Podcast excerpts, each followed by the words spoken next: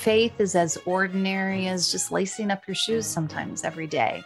God can actually meet you in those ordinary ways. And there can be years that you lace up your shoes and you're not even sure what race you're running. But some days you do put your feet down and you're like, nope, I know what this is all about. Welcome to the Jesus Storybook Bible Podcast, a place where we remind you that grace can rewrite any story, that hope shines a light through our darkest moments, and that God's love changes lives. Here's your host, New York Times bestselling author, Sally Lloyd Jones.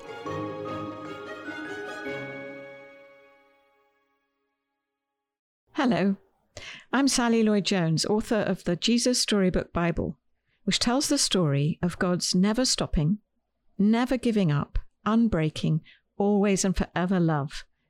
Welcome to the show. Today, we're talking all about faith and what it looks like to be faithful. Is faith a mountaintop experience where you have to have all the right feelings? Is being faithful something to do with being a good steward, like being productive, getting through a to do list, using your time super efficiently? What if, in order to be super productive, though, that means we're ending up completely stressed out and hurrying and rushing around and being, well, irritable? Our guest today suggests there's a better way. One that isn't frantic or fear driven, that there is a way to meet our deadlines and our responsibilities and still be peaceful. That we can go through our day, however busy we are, with peace. Psalm 23 puts it like this to lie down in green pastures. Or to quote my paraphrase in the Jesus Storybook Bible, Inside, my heart is very quiet, as quiet as lying still in soft green grass in a meadow by a little stream. Our guest is author and lover of stories, Jen Pollock Michel. What Jen shares actually reminds me of one of my all time favourite quotes from an all time favourite writer and theologian, Dallas Willard. He said, that one of the most important things we could ever do is simply this quote, You must ruthlessly eliminate hurry from your life.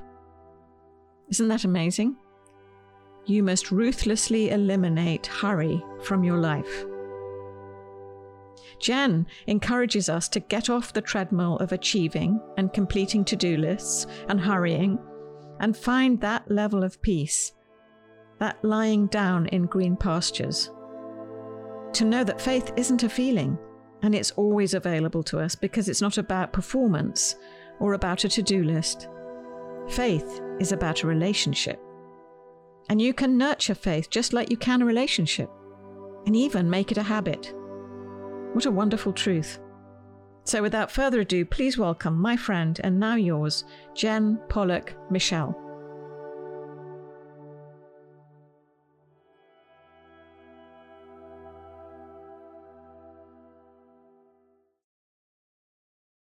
I think it encourages all of us to think that faith can be in this really ordinary category of like, you know, eating well and exercising and taking your vitamins. I mean, these things that like are not cosmic events. You just, you just, you know, you practice it day by day by day, and you don't always see immediate benefit or reward, but you really believe like it's accumulating for you it's so often confused that faith is always that mountaintop experience, that somehow you must be doing it wrong if you don't feel it. You know, if you wake up in the morning and, and God feels far, or you don't connect to the scripture when you open it in the morning, or prayer feels dry, or, you know, you don't even want to go to church anymore. Faith itself is a habit. It has to be nurtured by regular, consistent, sort of daily efforts and practices. And that it's okay if you don't always feel like doing it. it. It's okay if you don't always see its immediate benefit or reward. But for a lot of people, faith can actually grow as you practice the habits of faith. You don't have to be Moses standing on the top of Mount Sinai Faith is as ordinary as just lacing up your shoes sometimes every day.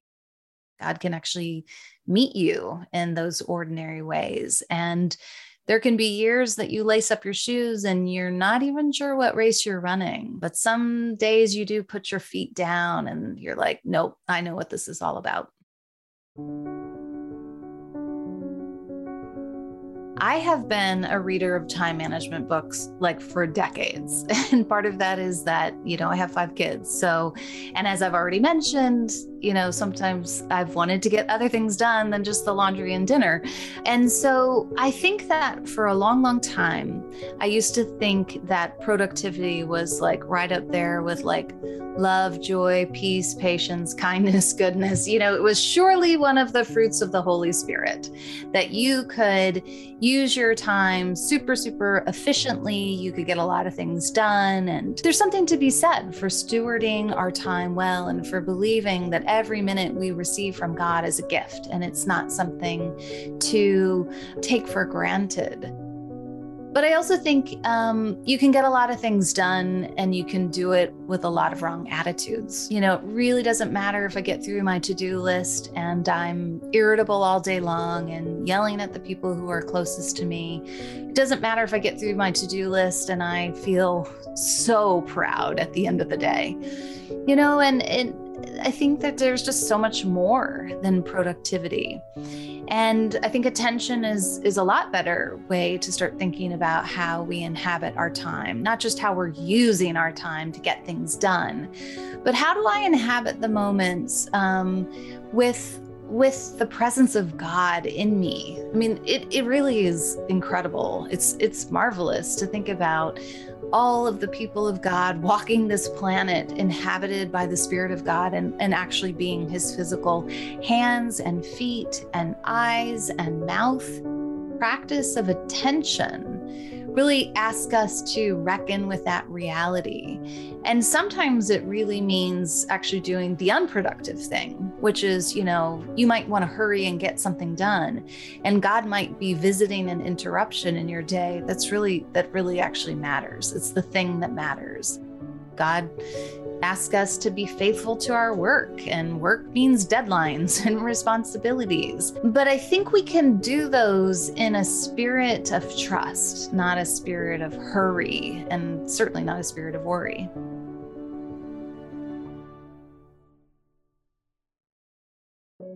I'll be reading the Jesus Storybook Bible passage, The Good Shepherd. God is my shepherd, and I am his little lamb. He feeds me, He guides me, He looks after me. I have everything I need. Inside, my heart is very quiet, as quiet as lying still in soft green grass in a meadow by a little stream. Even when I walk through the dark, scary, lonely places, I won't be afraid because my shepherd knows where I am. He is here with me. He keeps me safe he rescues me. He makes me strong and brave.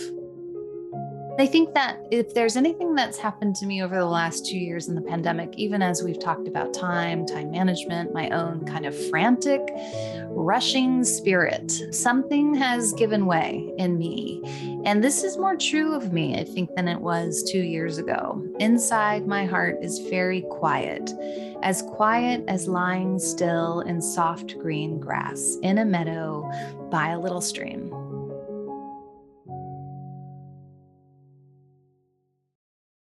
You know, it's funny having lived in a pandemic, you know, to realize how frayed so many of our relationships are and the kinds of habits of belonging that we have to return to.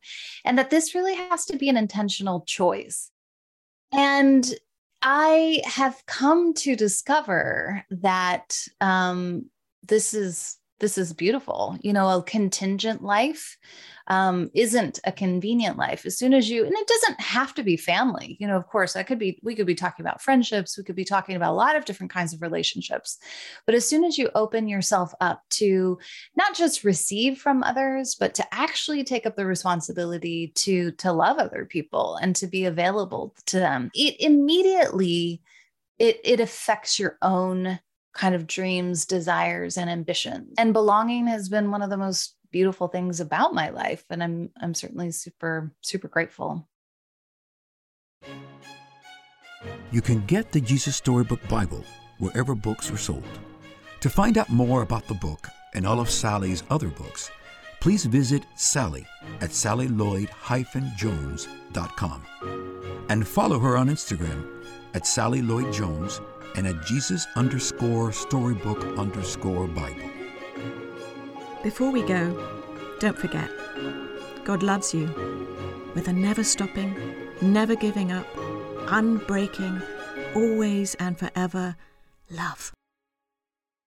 Oh, hello, it's me again, Sally. I'm just popping back briefly to say two things. The first thing is don't forget to subscribe to the show because that way you'll get the stories straight to your phone. And the other thing is, while we're at it, would you rate the show and leave us a review? That would be so great because it helps other people find the show too. I really appreciate your help. Thank you.